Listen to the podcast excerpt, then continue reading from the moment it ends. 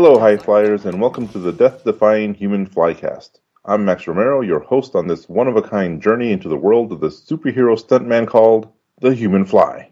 The wildest superhero ever? Because he was real. Today we're joined by a very special guest, network all-star and host of JLU Cast, the Supermates podcast, and the ever popular annual event, the House of Franklinstein, Mr. Chris Franklin. Welcome to the show, Chris.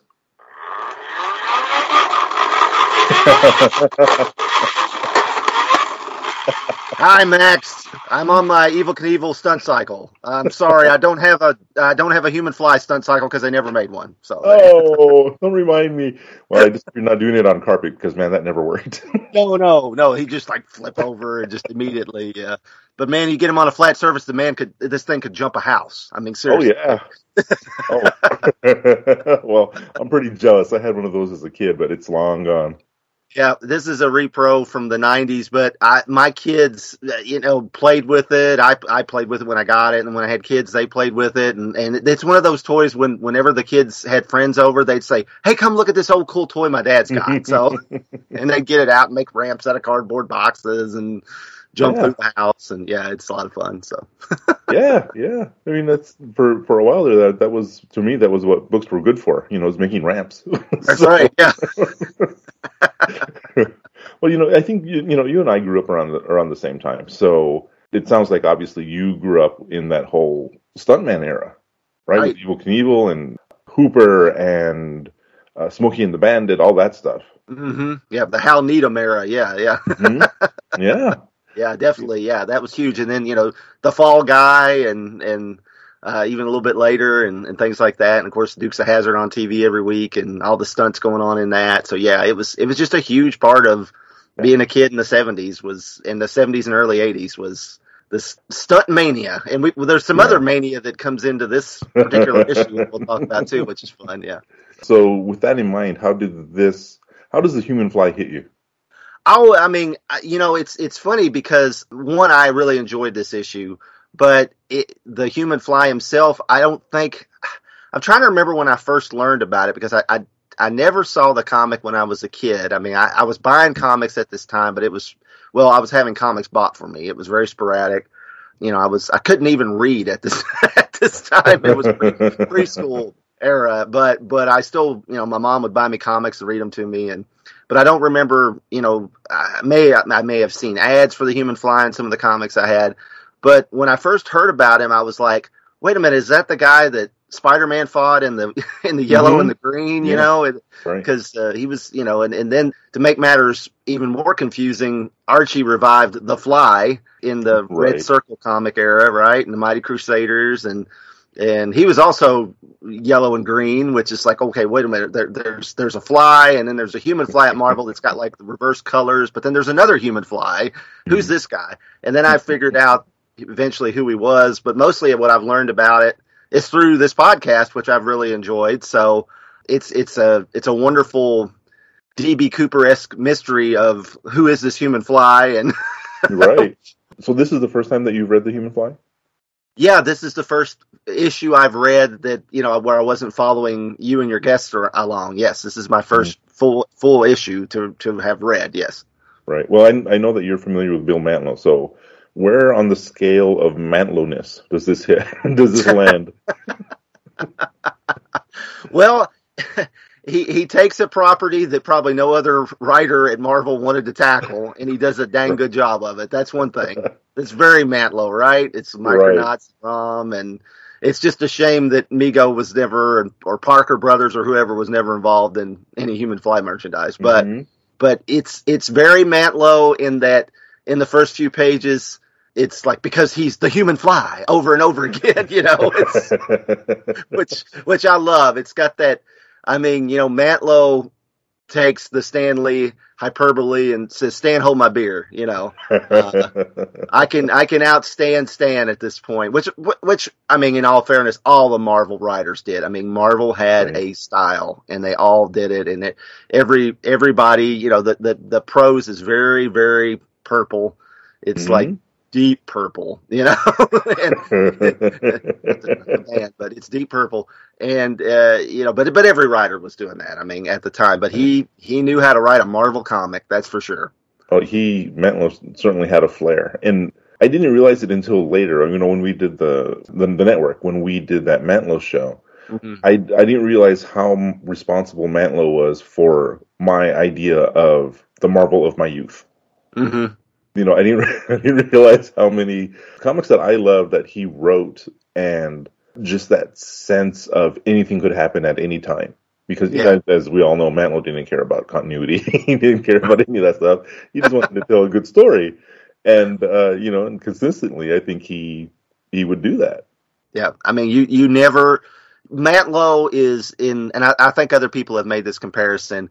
He's a more restrained version, but he's kind of like the uh, the Marvel version of Bob Haney Yeah. in some ways. Zany Haney. I mean, it's like not quite as zany, but he will take every every story is extremely entertaining in and of itself, and he'll pull from some rather eclectic source material and some you know some locales and things like we see in this one that you like well Mhm. who would expect the superhero story set in a you know a, a coal mining community you know maybe Right. maybe an episode of the incredible hulk tv show but that's about it you know Right? Yeah, yeah, yeah, exactly. With with all that in mind, are you a fan of this era of Marvel? Oh yeah, sure. Yeah, I'm, I'm I I am. You know, I I started. I had a lot of Spider-Man comics from this era. Like I said, that uh, for some reason I seem to have more spectacular Peter Parker, the spectacular Spider-Man, than Amazing at this time. I don't know why. And uh, you know, a few Marvel team ups, which is where I met a lot of the characters. If it had Spider-Man on it, I wanted it, and uh, and and, and Captain America uh, back then, and I'm still those are still my two favorites really. But um, yeah, this era and up and through the uh, the late '70s up through the early '80s is kind of my prime Marvel era. I guess in some ways it's more or less the Jim Shooter era of Marvel is is kind of my bread and butter when I was really into it. Although I, I bought Captain America off and on, you know, for decades. Mhm. But um, but yeah, it's it's this is this is kind of what I think of when I think of Marvel is is this era. This and this comic fits right in. you know we've discussed it before the the human fly only lasted 19 issues but it seems like such a perfect fit for marvel at this time Oh yeah, he, he does. I mean, he definitely. I mean, I think by the nature of the fact that you know he's a he's a human in a in a fancy costume, but he fits into the universe. It seems better than you know. I know they they did actually integrate the Micronauts and they integrated Mhm. Rom, and of course Rom kind of fits in. But I, I think you know that the Human Fly, he definitely fits in. And honestly, if it wasn't for even after his title was canceled, I mean, I could see you know rights issues aside right obviously they still had to you know pay uh, Rick Rojatt or whoever it is that you know owned the fly copyright. Right. They had to pay them to you know keep it to keep using it. But if they hadn't had to do that, I could see the human fly like becoming a supporting character in another comic, kind of like the White Tiger did in uh, Mhm. in the Spectacular Spider-Man of this era.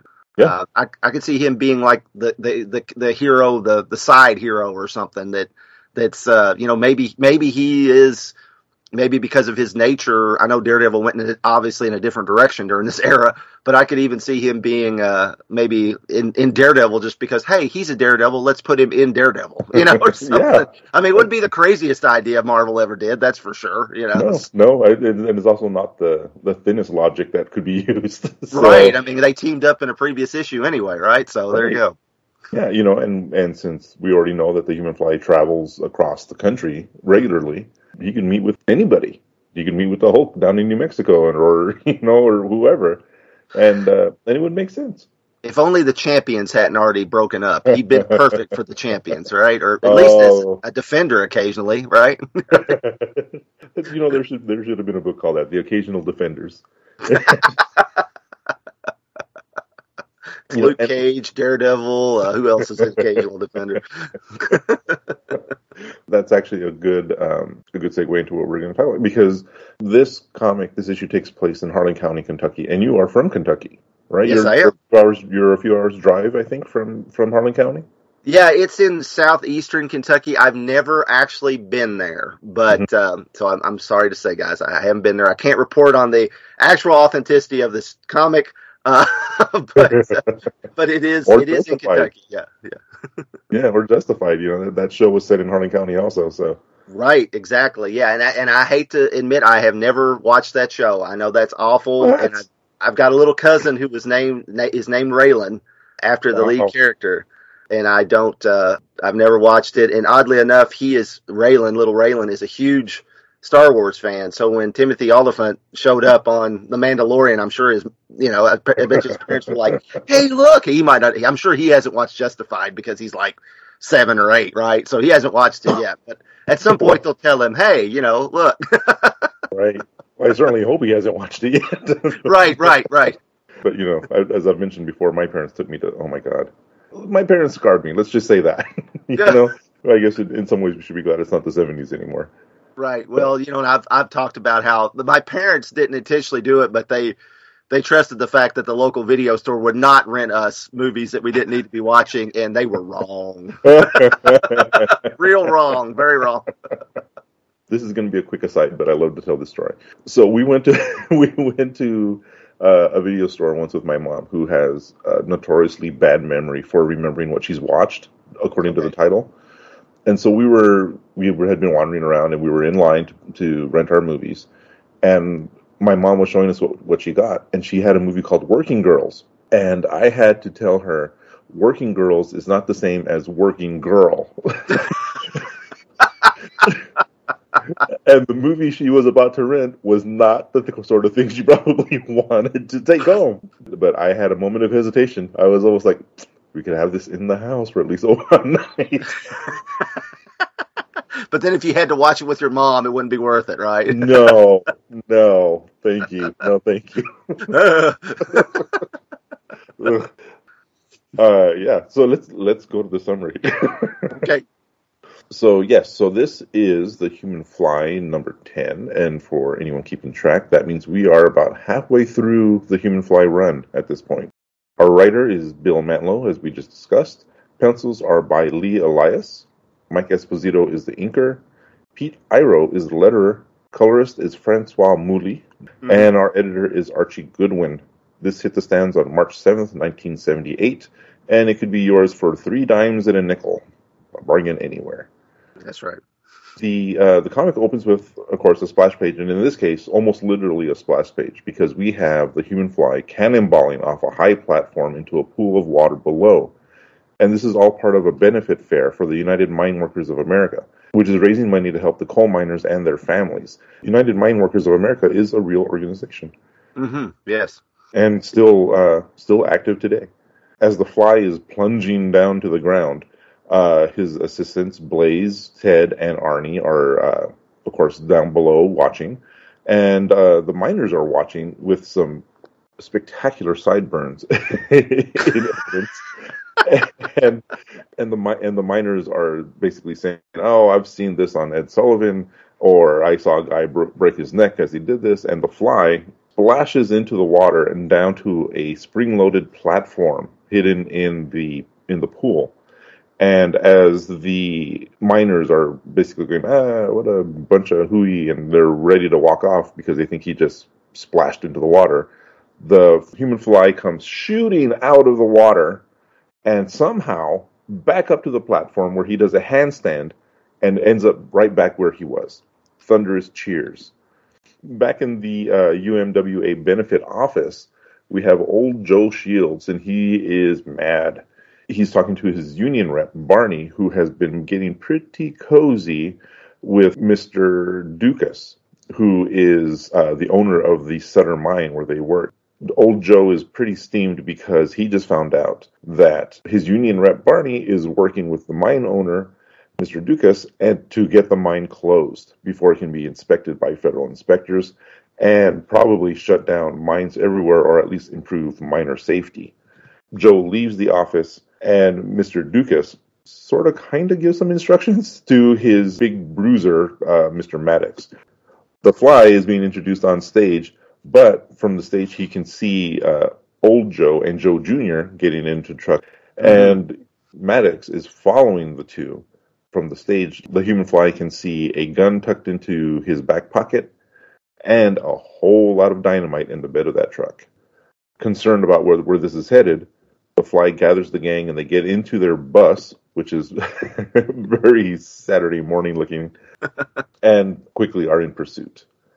Old Joe and Joe Jr. are going through the mine and making a note of every safety violation, everything that is being done wrong so they can gather evidence in order to take this to the feds and get the mine. Well, young Joe is thinking that they're trying to get the mine shut down, but old Joe says what they're really trying to do is change the men, make them angry enough that they can stand up and fight back. Maddox is hooking up TNT to a detonator, and he's getting ready to pull to push the plunger down. But up comes the human fly van, which is a fun thing to say, and out leaps Ted out of the moving bus and right onto Maddox. Unfortunately, as I mentioned earlier, Maddox is like made out of muscle and then more muscle on top of that. Ted and Maddox grapple, but soon enough, Maddox lands a right hook right on Ted, and pretty soon the whole gang is swarming on on Maddox, just trying to uh, bring him down. At the same time, the fly races into the mine to go get the two men that he knows are down there. Unfortunately, during the fight, Ted is knocked back and onto the detonator, and boom, the dynamite goes off. The mine collapses, and the fly is knocked out. Outside, the crew has to deal with a new threat as Mr. Dukas and his gang are out there saying that this actually is what they exactly what they wanted to happen, and now all they have to do is get rid of the witnesses. Back in the mine, the human fly wakes up and sees what he thinks is light to the outside, but actually it turns out to be the headlamps of old Joe and Joe Jr. Joe Jr. is pinned beneath some timbers that have fallen from the roof of the mine, and old Joe, unfortunately, looks like he's in shock. The fly says he's alive, but sinking fast. He tries to lift the timbers off of Joe Jr. so they can start trying to find a way out, but he cannot lift the debris off of the miner. Joe says that, that the fly should find his own way out, but the fly says, Old Joe won't last that long, son. It'll have to be all of us or none at all. Back outside, the crew is still being held at gunpoint by Dukas and his gang, but Blaze manages to turn on the CB radio because we all had CB radios in those days. and, you know, another aside here. A surprising amount of people had CBs when I was a kid. yes. yes. the so the whole conversation is being broadcast over CB, and the miners back at the fair hear this. At first, they think it's just some sort of radio show, but then they realize that it's Mr. Dukas and he is he is threatening the Human Fly's crew. They, uh, of course, do not take kindly to this. And they say, "Get to your truck, boys, and pretty soon we got us a convoy." the coal miners are racing to the to the coal mine to try and and uh, help because they know that this is going to end in murder. The human fly in the back in the mine somehow cannot cannot lift that timber, but he can roll a bolt. He can roll a boulder. So he's rolling a boulder underneath one of the cross beams and climbs up to a high ledge. From there, the light from the headlamps lighting him dramatically, he leaps and the timber goes flying off just long enough for Joe Jr. to roll out of the way. Together, the fly and Joe Jr. lift old Joe up, and young Joe takes them to a small seam in the in the cave that leads to a way out.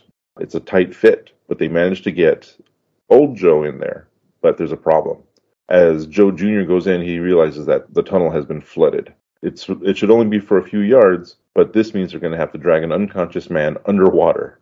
For the first time, we see a little bit of the human fly's face as he lifts the mask up up to his mouth and he gives old Joe the kiss of life. Soon enough, they are out of the water and they make it and they can see their way out. outside, the crew is still dealing with this is a very slow motion threatening here. Uh, the crew is still dealing with uh, with Mr. Dukas and his gang, while at the same time the miners arrive and they are out for blood. This is a great crowd scene here. They have they are armed with baseball bats, pipes, uh, pickaxe, and who knows what else, and they uh, they do not look happy pretty soon it's a full on fight between Dukas's gang and the miners, and there's it is just fantastic. uh, the miners are ready to dispense their own version of justice, but Arnie is the one who says, "No, let the police handle this." One of the miners says very astutely, "Huh, his kind own the police."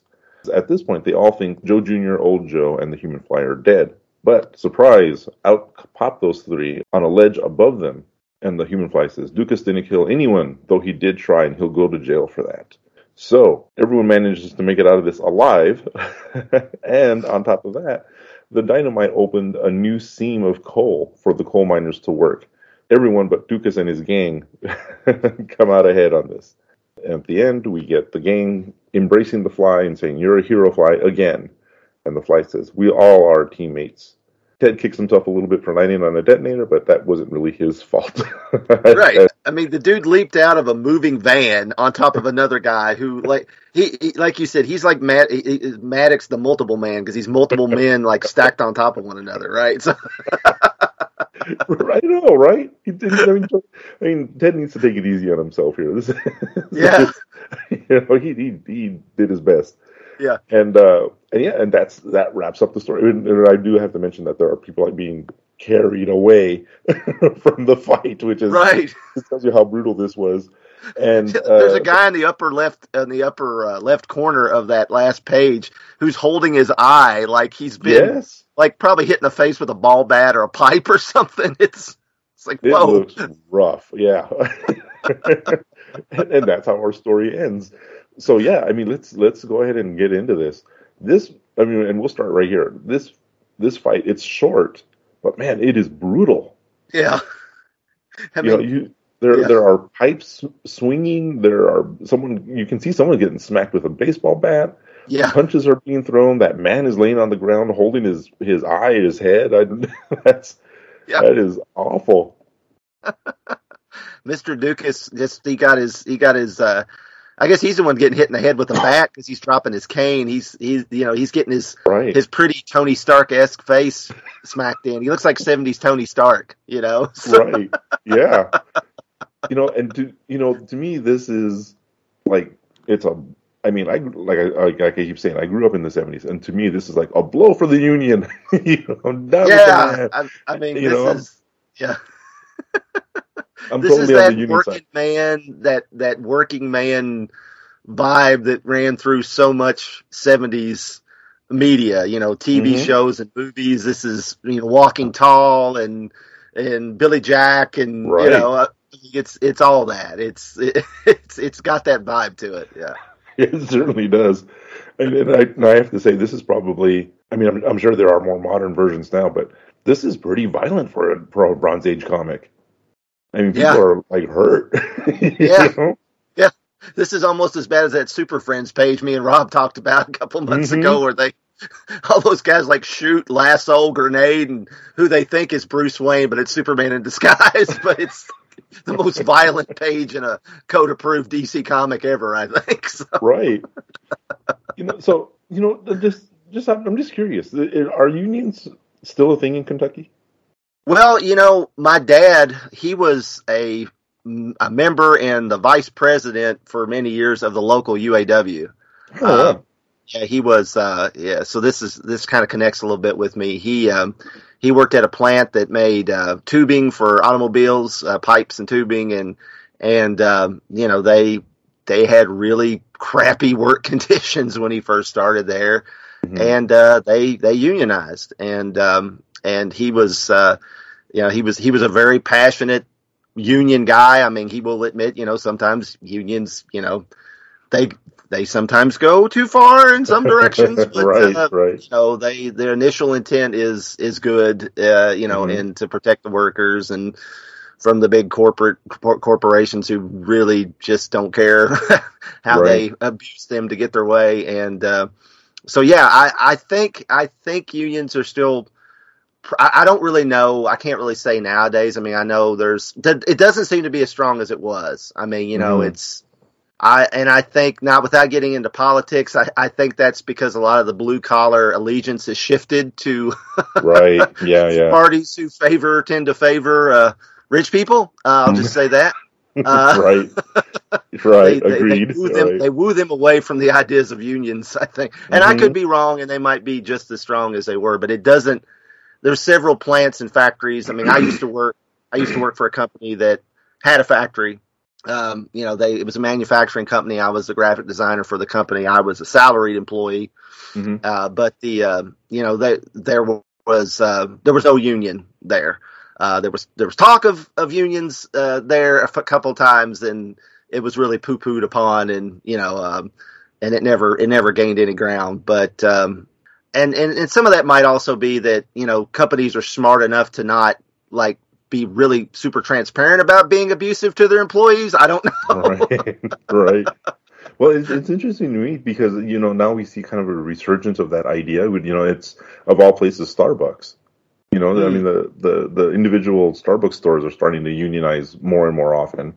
Yeah. Uh, you know, I know the, the, the folks at Wal who work for Walmart have uh, been talking about unionizing for a long time, even though they Walmart obviously makes that very difficult. Yeah. And uh, yeah, and like you, I grew up with this. I mean, do you remember the? I grew up singing the um, Union Label song Mm. for the for the garment workers. I don't know if you remember that commercial. They, they Yeah. used to, yeah, you know, work, you know, look for the Union Label, all that Yep. stuff. Me and my sister used to run around the house singing that. Yeah. you know, yeah. I mean, unions unions were a thing. They they were they were a definite part of labor. You know, in, in America. For people who say the comics are not political, I give you the Human Fly number ten. Exactly. Yeah. I mean, yeah. This. Yeah. They even name dropped the John L. Lewis, who was the hmm the president of the, the UMWA for like what for forty years, from like nineteen twenty to nineteen sixty or something. Right. Yeah, yeah. Even the name of this, uh, the title of this of this comic on you know on the cover is "It's dark as a dungeon down in the mine." That's you know that's a reference to the 1946 song "Dark as a Dungeon" by Merle Yep. Travis. Merle Travis. yeah. Uh, Yeah. You know, and, and you know some people might might be more familiar with it because Johnny Cash sang it as uh, part of his at Folsom Prison live album. Yes. Uh, but yeah, but this this song has been around for a long time, and it's and it's about the same thing about uh, the danger and the the uh, strain of living as a as a coal miner. Yes. Yeah, You and you know, in coal mining here in Kentucky's, you know, of course, it's a little controversial because, um, you know, nowadays a lot of people are like, you know, coal keeps there's bumper stickers, coal keeps the lights on, and things Mhm. like that. But then, of course, there's the environmental impacts of coal, and uh, Right. so you know, it's it's it's it's kind of one of those. It's it's another one of those things. Not quite as you know, like when I was a kid. In my area, tobacco was huge. I mean, everybody grew Oh, tobacco. My, my family did. You know, they took everybody farmed tobacco at least on the side if that wasn't your your main Mhm. your main source of income but then you know once the once it was like came out you know eventually sunk in that oh cigarettes are bad for you uh you know Yeah. that, yeah. um, Oops. you know that that Yeah. was a big shift around here you know and it, it's kind of uh you know a lot of farmers had to uh you know shift to other crops and and um honestly a lot of people just got out of farming in this area you know and and uh so it's it's kind of I, I think coal maybe not quite into that because I'm not quite in the coal region here so I don't know it I don't you know it, it doesn't affect me directly really but I mean I do I do see it there's you know a big push friends of coal and and Sure. stuff like that so there's an effort to keep to kind of um, paint coal mining as like it's not so bad you know that you know? right. which Right. I, I don't know where exactly I fall on. You know, I mean, it's it obviously employs a lot of people, and Sure. it is a source of energy. So you know, it, it's it's just one of those. It's one of those cases where I think you know just our our ideas of it are, are kind of changing and evolving as it goes on, and of course there's those who don't want them to change and evolve and steadfastly protect, try to protect it um, the way their the tradition you know of, of it and everything. So it's it's it's kind of interesting, but you, you brought up Merle Travis. Uh, when I when I saw the title of this, I'm like, oh man, that's cool because um, my dad, I brought my dad. He is a huge Merle Travis fan. That's one of Really? his heroes. He's a my dad's a, a finger uh, picker. Yeah, he's Oh, wow. a guitarist that uh, picks finger style like Merle Travis and Chet Atkins and. Uh, Yeah. So I grew up with Merle Travis. You know, uh, you know, I, I even drew a picture of Merle Travis for my dad for his birthday one year. So really? that he's Oh, got hanging up on his wall. Yeah, him and him and Chet Atkins together. Uh, Wow. I gave it to him as a gift one year. So um, he's a huge fan. Of course, I'm a big Johnny Cash fan. So yeah, as soon Mhm. as I saw this title, I'm like, oh, this is cool. Yeah, yeah, yeah. No, it's it's interesting how much is packed into this comic. Actually, you Yeah. know, you, you can see that Mantlo really did some research on this. So, do you do you play? no, unfortunately, I am I am the black sheep of the family. The, quote the uh, John Anderson song. Uh, but no, uh, no, I I took up my mom. She liked to draw, and uh, I, I Mhm. took that up instead. Um, you know, me and my sister are both uh, musical disappointments in that regard, which is because my dad and all of his brothers and his nephews all they all played, and they played in a you know band and wow. uh, played around here locally, and and uh, yeah, they they uh, you know played some bluegrass and stuff. My dad actually he likes bluegrass and stuff, but he's definitely he likes that more Merle Travis, Chet Atkins type, you know, more Yeah, intricate, yeah. more intricate playing, and, Jerry Reed, which Jerry Reed will kind of come Yeah. up in this discussion, you know. How can he not? Yeah. How can he not when we're talking about CBs and convoys, right? but uh, but yeah, yeah, yeah. He uh, he kind of leaned toward that, but there weren't a whole lot of other people playing that stuff around here, so Mm. he mostly played that at home. wow, that's interesting. That's that's really that's really interesting because you you know it's obviously I mean it, it happens everywhere. It happens you know here in Texas and it happens in uh, Illinois where I just moved from. You know, but you, you tend to forget that you know a state is it's not uniform. You know, there, it has its regions and it has its uh, traditions and it has its industries and all that kind of affects you know the people who live there. Yeah, I, I think it's interesting when they show the band on the bandstand. At first, I see a guy holding a jug, and I'm like, are they trying to say the guy's drinking moonshine? But then I'm like, no, wait a minute, he's playing the jug in the bluegrass band. He's played Uh, the jug. Yeah. Yeah. Which is also a little stereotypical, but that's Sure. okay. You know, It's- it always makes me think of. Uh, I'm a big fan of the Andy Griffith Show, and when the Hmm. the Darlings, the you know the hillbilly family comes down from the mountains, and uh, Denver Pyle, who played Uncle Jesse on the Dukes of Hazzard, he's he's the father, and the other boys are actually bluegrass, very accomplished musicians, the the Dillards. Uh, they were they were really big in bluegrass and country folk and country rock and Yeah. and uh, they all were really real real musicians, which is one reason why they just acted like they were knots on a log in in that show because uh, I think they were just friends with Andy Griffith because he played too. But but uh, Denver Pyle would uh, he just blow in that jug. That was his instrument, right? So well, you know, it's it's an instrument we can all play. You know, I looked a little bit into this. You know, I was looking into the United Mine Workers of America and all that, and this story seems. I'm I'm willing to bet that it was that Mantlo was inspired by at the time a very recent strike organized by the uh, UMWA on December 6, 1977, and lasted 110 days oh wow! and it actually ended on March 19th, 1978. So this uh, this comic actually came out a couple of weeks before um, a 110 day coal strike ended, which Oh. is to me just amazing. yeah. Again, comics. Why are they putting politics in modern comics? You know, Yeah, yeah. Can't you can't get more on the nose than that? Yeah, no, no, never. You talk about topical, like straight. I mean, they could have put. They, they. I'm surprised they didn't put a blurb on the cover, straight from today's headlines. You know, they, man, they could have. I mean, they, they, They probably beat. Time Magazine to this. yeah. So- man. Uh, So, so, what did you think of the story? I, you know, I thought it was. I thought it was really. I, I thought it was a great story. I, I, I really like the fact. What I really appreciated about this, because when you told me that it was set in Kentucky, I'm like, oh boy, here we go. Everybody's gonna talk like this, you know, through the whole thing. Uh, but uh, somebody probably somebody listening to this probably like, did Chris just change his voice? I don't hear any difference. But uh, but anyway, was uh, that supposed to be a voice? What was was that? that, was that a voice? I thought that was your regular voice. No, it, it, but no, I, I really like the fact that that every like the locals are treated with respect. They are they it has that local flavor, but they're they're they seem very intelligent, very compassionate. Um, old old Joe, I love I love the way Lee Elias draws old Joe. He looks like I mean he looks like a hundred guys I've known. I mean he he literally Mhm. I mean he's he looks like he might be missing a teeth a tooth or two or something. you know, just he looks like a real old man, and I and I I don't know why old Joe isn't retired as old as he looks, honestly, but Right. uh, maybe he can't afford to. Uh, but Right. uh, it, it's it, he he looks he looks great, and I I just yeah I, I like the fact that old Joe and old Joe's a smart guy. I mean he's he's got it. You know he's like well if we can you know if we can get this we can record what's wrong with this mine, then we can prove that Dukas is just trying to shut it down before they come in and and regulate his other mines. You know. Mhm. Uh, and that's that's what he's you know that's what he's trying to do. He said he knows this mine is is is going to get his whole operation shut down, and he doesn't he doesn't want to spend the money to make the changes that he needs to make to keep it safe. So he's going to you know kick all these guys out of a job and and and and and resort to murder if he has to, Right. which right. is like wow okay hmm Yeah. Uh, a little, but, little uh, homicide. Yeah. Yeah he's a little homicidal there, and so's Maddox. He definitely doesn't seem to have a, Oh. a problem with it, obviously. Yeah.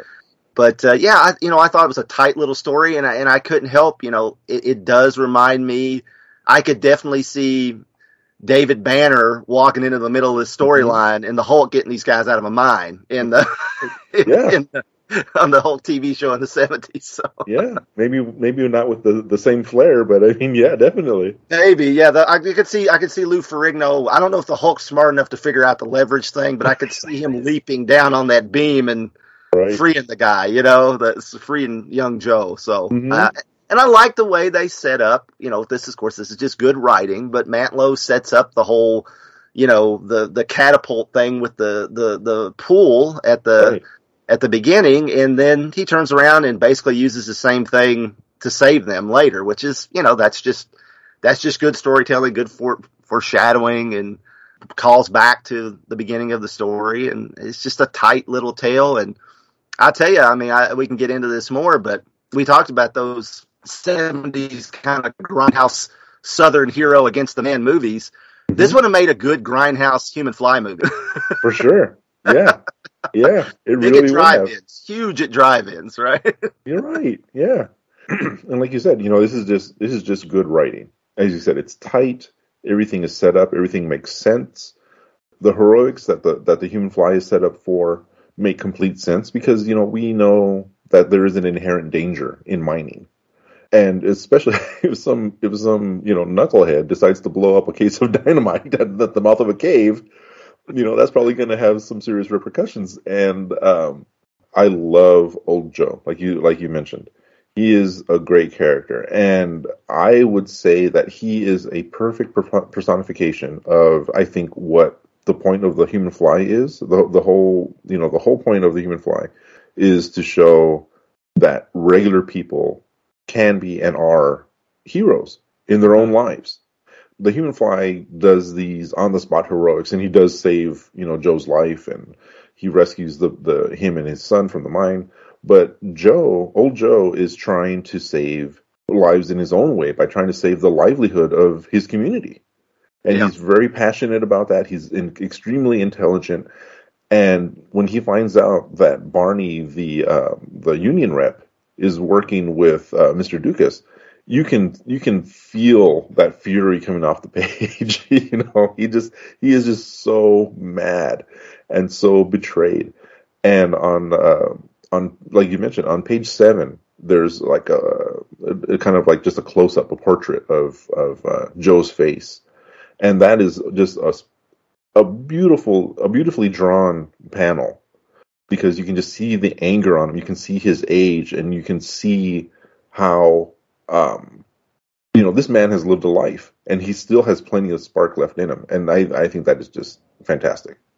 Yeah, it, it's it, it- he Lee Elias does. I mean, I've I've I liked his work. I, I think I first saw his work in a reprint of the the a Green Arrow story that that uh, told Speedy's origin that was in one of the DC digests, one of the Mhm. Secret Origins digests. Um, uh, and I, I liked it back then. I just I really like I really like his you know it's it's got a little bit of that uh, uh, Milton Caniff and and Frank Robbins, but it's a little more you know um it's a little more comic superhero style. It's a little more polished, like you know the Right. the uh, the, the, the you know the Marvel house style a little bit, but it, it's it's got it's it's he's he's great at the the faces. Everybody, I mean, Maddox looks like I mean the the man's chin is just like an anvil. You know, I mean he right. yeah, on that on that same page, you see Maddox in profile, and it is just like a flat surface. Yeah. it's just like a wedge. yeah. yeah, I mean, I love the faces. I love, I love the way you know the human fly. Like, just you know, there's a little bit of that that twisted Frank Robbins anatomy here and there. Like, it, but he's like the one page where he gets knocked into the mind. He's got like the thighs on this man. My God, He Man looks at those thighs and like, man, I, I need to go work out. I, do, I need to work on leg day more. You know, that's just. I mean, wow, he's he Yeah, he's got a- cut. he's got a couple of hemlocks there. Yeah, he's, He he's does. Yeah, yeah, you know, and it, that's you know, and I, I, I think I mentioned it before, but I love the way Lee Elias draws him because the he is not only muscular. I mean, and not you know, and we've talked, but he's also, uh, you can tell that this is an athlete's body and not necessarily that you know, that big muscle bound body like Maddox. You know, you can see see see the difference in the body type.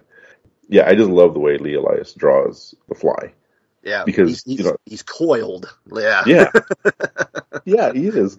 You know, and I, I like to give credit where credit is due. And Siskoid had mentioned, uh, he brought up a, a term called ragdolling.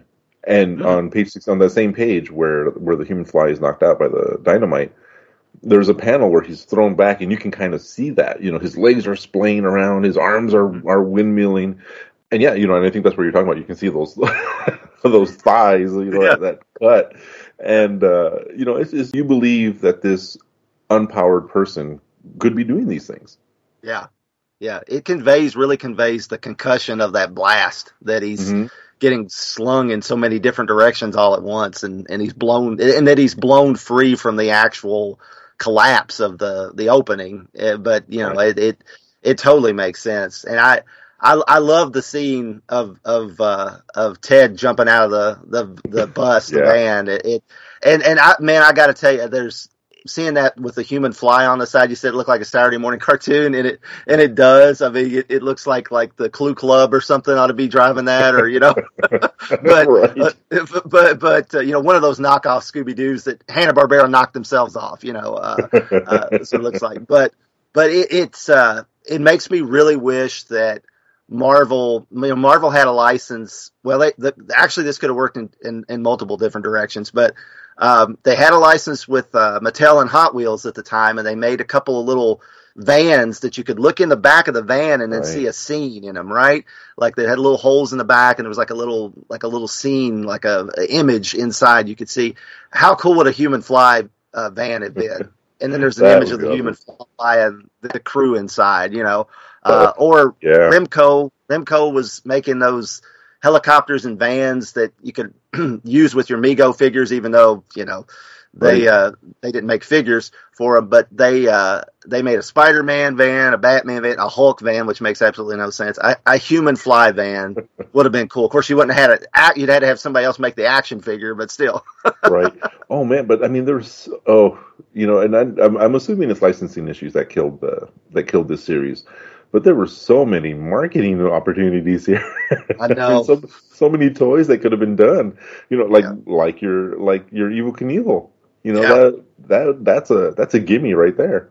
Yeah, I mean, you know, it's yeah, exactly some other, and I'm honestly, I'm honestly kind of surprised with the popularity of the evil, the Evel Knievel toys that some other toy company didn't try to come up with a Me Too and and say, well, we got the Human Fly, so you've Right. got Evel Knievel, but here's another name that people know. You know, it's they've seen him on TV too, so it's a Yeah. missed opportunity, and it might and it might partially be that the Fly was kind of. His star was rising when Evel Knievel was taking a ball bat to people, you know. So Yeah, that, that is true. That is true. and losing his licenses. you know, I also really liked uh, the panel early in the story on, on page two, where we get kind of like a time lapse of the fly hitting the water and then landing on that platform. Yeah, I thought that was that was really kind of interesting because it's um, you know he's not doing a flip or anything. He's he's acting like you would like a person would act when they hit the water. Yeah, you know, and also I I don't know if Mantlo consulted with someone or if he just watched a lot of uh, stunt stuff or what, but this stunt would blow my mind if I saw this in real life. Oh yeah, yeah. I, it it almost it, something about it reminds me of like something Mister Miracle would do. You know, it's mm-hmm. it's kind of got that. You know, it's not really an escape. I, I mean, I guess it kind of is in some ways, but it, it it's where it's got the you know the mechanism inside to you know right. just wow the crowd. It it just it kind of reminded me of that. It's and um, it, it, it's it's really it's really well done. And the only thing I think is kind of funny is the conversation that the miners have while this is all going on. I don't know how they had this much conversation while he was in the in the tank and before he sprung up, you know. But yeah, I don't think I, I, was. It could only be a couple of seconds, and they're like already like, eh, I'm bored. yeah, ready, ready to walk away. I done ate me a funnel cake and a bag of popcorn, and he ain't come out yet. So, oh well, he just shot up in the sky, you know. I kind of like how in any other story, and you know, again, this is Mantlo and his how good a writer he is. It would almost seem like it happens too fast. How that this escalates very quickly. you know, from a from a disagreement in a in a trailer to a guy with a gun taking off with a truckload of TNT. But it makes sense because you know you you do get the sense that this has been happening for a while. This has been building to this moment, and we're just seeing the climax. Definitely, you get the you get the idea that it can happen there because you know Dukas has shown up to you know say, hey, I'm your friend, you know. Uh, you know, enjoy the, enjoy the fair, and yeah, I'm here to represent the company, and and you know the reps there because he's representing the union even though he's really representing Dukas. So it makes sense that everybody's there. And old Joe's like probably been thinking about this for a while. I'm going to confront them because I know they're mm-hmm. all going to be together at this benefit and this is where I'm going to get them, you know. Right. And so it, it does make sense and you kind of wonder maybe Dukas kind of thought that that might happen and he's already kind of mentioned to Maddox before, well, you, you know, I might need your services, you know. Mm-hmm. Uh, so it, it all makes it does it makes sense. Yes, it it the fly is very observant. I will say that that he yeah. he noticed he noticed yeah. the pistol in Maddox's pocket from a distance. Uh, you know, yeah, that far away. But you know, he's you know obviously he's got to be. But somebody in his line of work would have to be very observant. You know, you have to make sure mm-hmm. that you're properly shackled to an airplane that you're standing on as it's flying through the sky right. and things like that, right? The real human fly even would have to be that way. So yeah. it, it makes sense. Yeah. right. Yeah. No, and I, I think, you know, and this kind of gets back to what I was saying about old Joe being one of the heroes of this of this story, because he must have known how dangerous this was to confront these guys. I mean, yeah. I'm sure this is not the first time that they've, you know, they've gone heavy in terms of dealing with the with the coal miners, mm-hmm. and to be able to go into that office and basically let them have it, you know, while you know Man Mountain Maddox is standing there and you know and, and probably knowing what Dukas is capable of, that's that's a big thing. I mean, yeah, it takes it takes some cojones, that's for sure. yeah, yeah, you know, and then and that also goes to how you know it's a really interesting story with a with a surprising amount to think about. It, uh, it is, yeah. Yeah, you know, it, it's great, and it's got it's got great action. Dynamite's going off, and people are in, trapped in a mine, and the human fly is like jumping off things, and and you know, and let's not ignore the the the fly in all this. I love that his solution to a problem is to do a stunt. Yes. yes. and, and and that is just so fitting for this comic and for this character and I, I, you know, and I, I'm always going on. Oh, I love this, I love that. Uh, but that that is really one of the things that I find just uh, so uh, appealing and endearing about this character is that he's always trying to help, and he's always trying to do it like in the most spectacular fashion that he that he can. and you know, but it kind of makes sense. This is his job, and this is the way he thinks. Yeah. So yeah, and it, it's it's great, you know, and he is you know, he runs into the mine. He he breathes into old Joe's uh, mouth underwater to keep him alive, and just this is just great street level good guy heroics. Mm-hmm. Yeah, and, and it fits in with. And I know one thing you've talked about on this show is that you know he doesn't consider himself a traditional. He doesn't consider himself a superhero, so he's not interested in getting in a fist fight with uh, Maddox. He's right. more interested in rescuing the men. He'll let he'll let uh, Ned fight that battle, uh, yeah. but he's not gonna he's not gonna you know that that doesn't interest him. Like you know punching out the bad guy, you know that's not what he's about. Uh, and I like that. You know he he's about these guys are in trouble. I'm going to rescue them. I'm going to do what I can to help them. And uh, and you know at the time he doesn't know that the mine's going to obviously going to blow and that he's going to his friend's going to fall into the plunger. right. And I like the fact that I said I said Ned I meant Ted. Um, mm-hmm. I, I, like the fact that he um, he uses science basically. He uses his stunt skills. Right. he's also using the basic science of leverage. You know, mm-hmm. to to, right. free them. Which I mean, they don't really call that out, but they could. And that that kind of reminds me of you know some of the things like the uh, the '70s Shazam TV series. You know, mm-hmm. Captain Marvel would often you know they you know have a little lesson there or a little little little lesson about science or you know this this actually would have worked in that for a Shazam episode too if they'd centered it around maybe the son of a miner or something like that. Right. Who, like, well, my dad's going to lose his job if I don't go, you know, uh, don't go record all these things wrong with the mine, and then they get trapped yeah. in the mine, and Captain Marvel has to save them. I could see that this working for that show too, you know. So. oh yeah, no, perfectly. Yeah, this is these stories, and this story in particular, are are very good examples of what comics and superhero stories were like at this time. Mm-hmm. And um, you know, and I, I, know a lot of people think, "Oh, old man shouting at the cloud," but but you know, this, this is the sort of thing I miss about modern comics. Yeah, this is, this is why I enjoy talking about these older comics because they're they're still out there in some way, and if you want to look for them, and you know, they're they're full of good stuff. They're full yeah. of good stuff, and and things that wouldn't necessarily fly today. Not, no pun intended, but the um, you know, I mean, yeah, this is a, a very political issue and you know, you know, there's politics and science and all sorts of things going on. For a comic that is, oh my god, what forty something years old at this point, it is it's kind of refreshing. Yeah, it, it is. It, it, it and I think the I think what this comic has that in a lot of ways comics has lost. It, it, it is it's that human interest angle. You know, mm-hmm. it's it's like the the, the the characters brush with the common the common folk, the common man, and and their problems that are problems in the real world. Uh, mm-hmm. you know, Marvel wasn't always concerned with that. I mean, the, oh, the, no. the, heroes had real world problems like girlfriends and jobs and things like that, and arguing and bickering back and forth. But you know, this series and and and other media of the time, like the Incredible Hulk show and things like that, they they they were focused more on when the, the human, the common human drama meets up with the extraordinary in the case of these characters.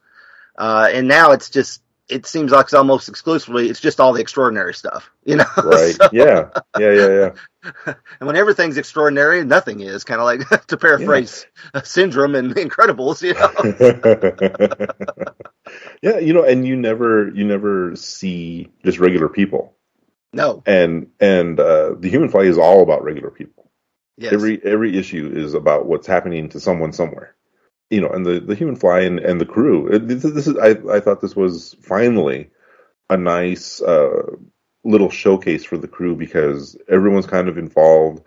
Blaze is the one who actually, you know, is thinking on her feet and getting the CB going, and you know, so that so the miners can come and rescue or help them. Ted is the one leaping from a moving bus, for God's sake. you know, at a at a guy messing with, with dynamite. And, you know, and all three of them just kind of pile on him, uh, you know, to as uh, as you mentioned, you know, as the fly literally runs past that that guy in order to go save the miners.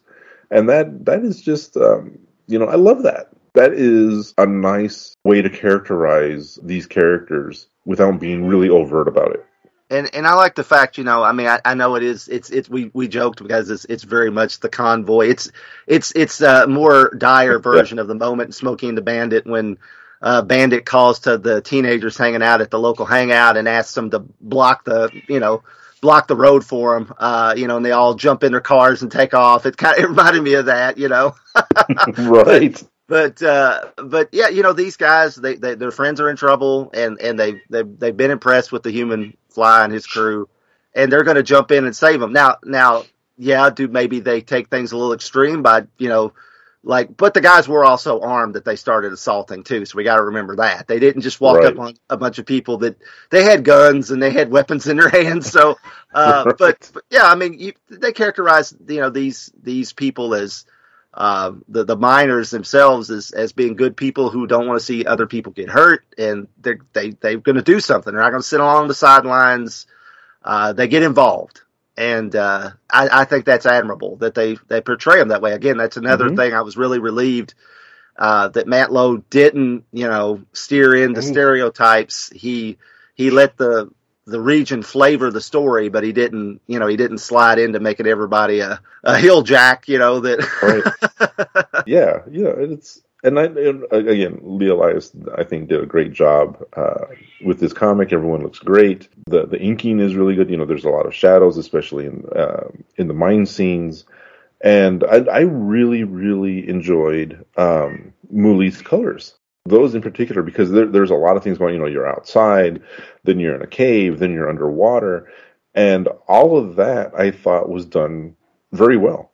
Yeah, yeah, exactly. And I, I loved. We didn't really talk about the cover, but the cover. I don't know if uh, Francois did the did the cover the colors on the cover, but the colors on the cover are just beautiful. I mean, they're very muted. They they look like they look like what it looks like when you're underwater. I mean, you know, it's it, it really Yeah. sells that, and it it sells the danger. And I mean, the cover's by Dave Cockrum, so of course the cover's Right. gorgeous, and I like the the three dimensional feel, the forced perspective he uses, and the fact that the fly's right hand's over the Y in his in Mhm. his logo. Uh, it looks like he's he's swimming. He's going to swim right past you. Uh, looking at the cover, it's it's Yeah. it's gorgeous. But yeah, the, the the the coloring inside's very moody, and uh, it it it really sells that you know the that they're in the depths and in the mine, and when they're underwater, that looks great. And I, I was going to ask you if that was the first time that we saw any part of his face, and I guess it was, huh? Yeah, yeah, that's the first time that we have seen because even in the um, in the flashback scenes in the first issue when he's talking about being in the hospital, he is wrapped up like he's he's he is the Invisible Man, Yeah. and uh, yeah, so this is this is actually the first time that we have seen anything other than his eyes. Yeah, Mm, gotcha. Yeah, it's it's interesting. You know, it's it's kind of like uh, it was like when you were reading GI Joe comics as a kid, and they give you a little glimpse of Snake Eye's face. You're like, oh, you know, it's just, right. oh my gosh, yeah, It was our comic book, you know, preteen version of of porn, probably. Like I saw an ankle. Yeah. Yes. But right. yeah, everything in in this comic in, in particular is kind of hitting on all cylinders. You know, the the drawing is great. All the faces are wonderful. Everyone's distinct. The coloring is great. You know, if if I had to hand someone a an issue of Human Fly, it might be this one. Oh wow. Yeah, because just just because there's so much going on, uh, and you kind of get a real sense of who who the human fly is and what he does. You get a nice balance between action from him and action from other people. Uh, you get the crew is involved. Um, it's just you know it looks nice. It's well written. It, this is uh, a particularly good issue of the Human Fly, I think. Well, that's you know I, I've you know I've enjoyed your coverage of all of them, but I I can't argue with you there from what I've just uh, having followed your you know your your coverage of them and, and the pages you put on uh, in the gallery. I have to say that this one this one seemed like a standout to me too, and I'm like, oh, grow, I'm glad I got this one. That's great. yeah, no, it's good. No, it's good stuff. And yeah, so the um, it, was there anything else that you wanted to to say about this issue in particular? Oh well, you know, I, I just, of course, we, we talked about the the CB, you know, the the fact that they that that uh, Blaze turns on the the CB radio and the the crowd picks up on it. Of course, Mm-hmm. that this was the era of the you know of the CB. I mean, Smokey and the Bandit had come out Right. and been huge. The second biggest movie of 1977 after something I never heard of called Star Wars. Uh, you know, so- I think you know, and and you had the convoy song, and then there's a Mhm. convoy, there's a movie, and I mean, there's, you know, Yeah. and, and pretty soon we'll have BJ and the Bear on TV, and, Right. and, Yeah. then the Dukes of Hazzard. Of course, they always using CBs to talk, and um, in the next year, and and and so yeah, it, it's just this is just a huge part, and and I'm I'm like you, everybody, you know, a lot of people had CBs. I, I- we had a neighbor up the uh, up the street from us who had a CB that would cut in on her TV all the time. Oh wow. You'd be watching TV and you'd all of a sudden hear Bill up the street going, "Hey, what are you doing out there today?" Oh, well, well, you know, I was just like, "Well, God!" And my dad would have to go up there and like, "Bill, you need to change your channel or something. You're coming in on our TV," you know. wow. Yeah, no, I don't think people understand how big that that was. I thought, you know, I mean, there were. I remember advertisements for for uh, ask, telling people to basically put a CB in their station wagons, yeah, and uh, you know, and when I was going to elementary school, we had. Um, I don't know if you ever had RIF, uh, the Reading is Fundamental program. Yeah. And uh, a book that I got from there was a dictionary of, of CB lingo. so I had I had I don't have it anymore, which is I kick myself for. But I had a book that had all the phrases and all the, the I don't want to call them code words because they weren't code words, but all the lingo that the that uh, CB users would use. Man, and I just loved that book. I love that whole that whole uh, kind of subculture. But damn it, where's where where was the human fly treasury? Come on. Oh my gosh, can you imagine? I mean, that would have been. Imagine if they'd done if he'd done some big stunt somewhere and they they actually uh, yeah. you know tied into that stunt. That would have been that would have been cool. yeah, uh, you know. And why did not why didn't he have a toy rocket cycle? I mean, Evel Knievel had one that he tried to jump Mhm. Snake River Canyon, right? So why didn't they make one of him? Yeah, yeah, exactly. Neither one of them made it, so so that's the- right. What's the big deal?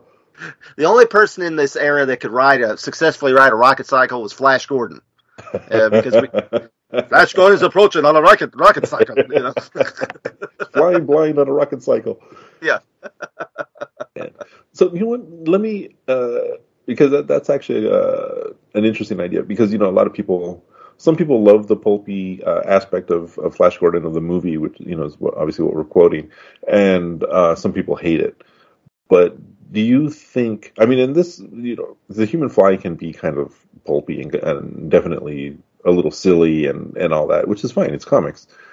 Do you think that there is any place for a version of the Human Fly in Marvel Comics today? You know, I I I think definitely there, uh, maybe even more so than in the comics.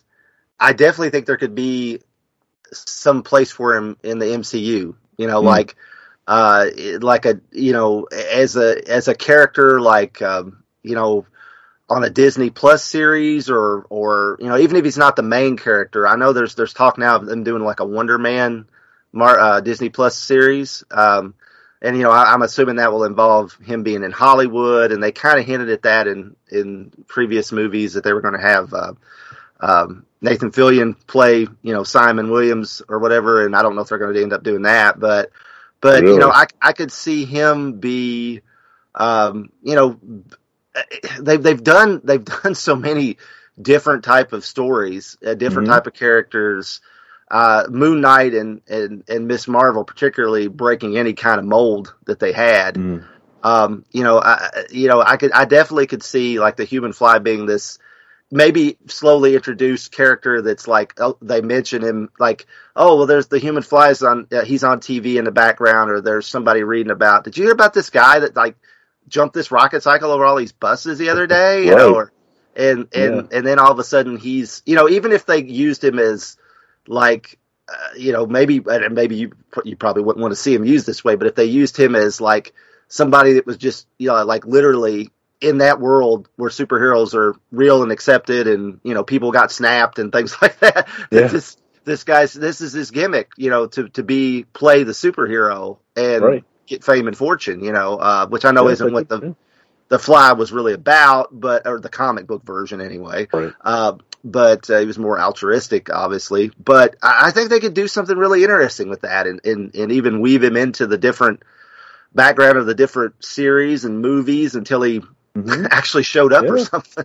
Yeah, yeah. I mean, like what, what you're saying with the with Wonder Man, they could, they could have a group of stuntmen, uh, you know, standing around talking about, yeah. Oh, did you see what that what that guy did? Hey, who do, who do you think that is? And you know, well, he reminds me of so and so, but not really. And you know, that, that's yeah. I mean, that's that would be a re- that would be a really fun Easter egg for for uh, for the MCU to just start dropping into things. Yeah, it would. Yeah, I, I mean, I'm sure they'd have to. Whoever's got the rights nowadays to it would have to clear. They'd have to clear that, and it, where Disney doesn't own it, they probably wouldn't want to do it. But it, it would be fun if they did.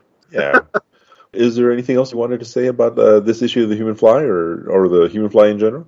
I just I just really enjoyed this issue, and uh, I've enjoyed your coverage of the series. I I haven't found any back issues of it. I've been looking when I've looked through back issue bins, and I would definitely pick up any issue of the Human Fly that I found at this point. I, I'd love to have the whole run. Of course, it's not very not very long run, and it probably wouldn't be very hard to it wouldn't be very hard financially to put it together if I can just find them. Mhm. Of course, I could go out online and get them, but I, I like looking through back issue bins still. You know, Yeah. so. Yeah, me too. Me too. I'm the same way. I was I, I've really I you know I've I've taken to this character because of your coverage and and and just the the, the history the fascinating history of the real the real life guy or guys however you Mhm. want to whatever your Right. theory is on that uh, but uh, I just I just think it's uh, I think it's one of those things that eventually there's going to be somebody's going to do something with this I know there's supposed to be what like a documentary or something and uh, you know, I, I, I think Mhm. I think eventually this story is going to be told one way or the other, more in a in a more uh, a pretty big fashion because it's just it's just too cool of a story to not to just sit around in the periphery of pop culture Right. and not get exploited, basically. You know, you, you mentioned wanting to find uh, the issues yourself. Is this something that you would recommend to other people? Oh yeah, I, I definitely would. I you know if you're if you're a fan of of seventies, I'm honestly if you're a fan of seventies media, you know, like if you if you like the the movies and the TV shows of this era or up and through the early eighties, I, I I think there's like we said, there's just a feel about this particular issue uh, that that just kind of touches that that vibe, that zeitgeist Mhm.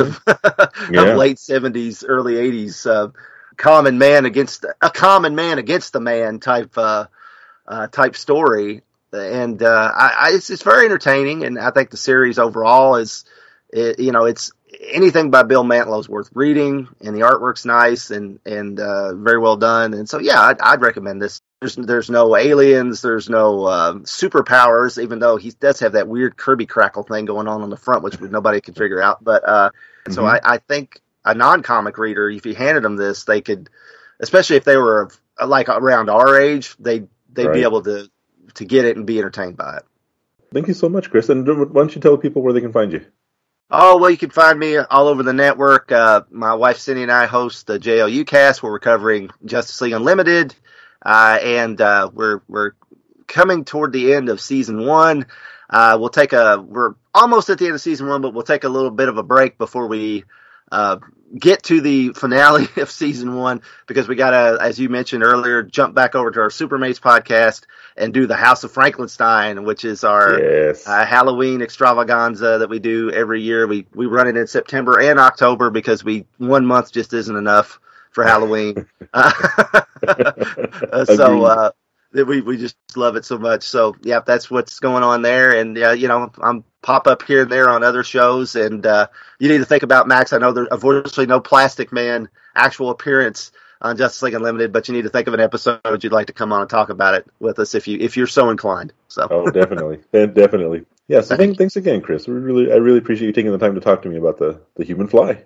I appreciate you uh, having me on, and I'm I appreciate uh, Bill Mantlo for not making Kentuckians, you know, sound like a bunch of uh, hillbillies. So thank you, Bill Mantlo. I, we appreciate it. uh, so with that, the Death Defying Human Flycast is a proud member of the Fire and Water Podcast Network. If you'd like to subscribe or leave a comment for the Human Flycast, you can do that on our website at fireandwaterpodcast.com or on Apple Podcasts. You can also find us on Twitter at HumanFlycast and on Instagram at FWP underscore Max. Be sure to follow and tag the network with hashtag FW Podcasts. The Death Defying Human Fly list, a playlist including all of the music featured in each episode so far, can be found on Spotify, and I'll include a link to that in the show notes.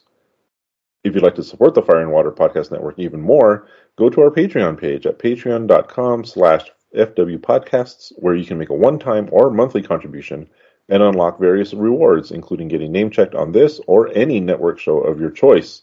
Support the network, reap the rewards. And thanks again, High Flyers. And remember, the wildest superheroes are real. Come and listen, you fellows, so young and so fine, and seek not your fortune in the dark, dreary mine, where the demons of death often come by surprise. One fall of the slate, and you're buried alive, where it's dark as a dungeon and damp as the dew, where the danger is double and pleasures are few, where the rain never falls and the sun never shines. It's dark as a dungeon way down in the mine.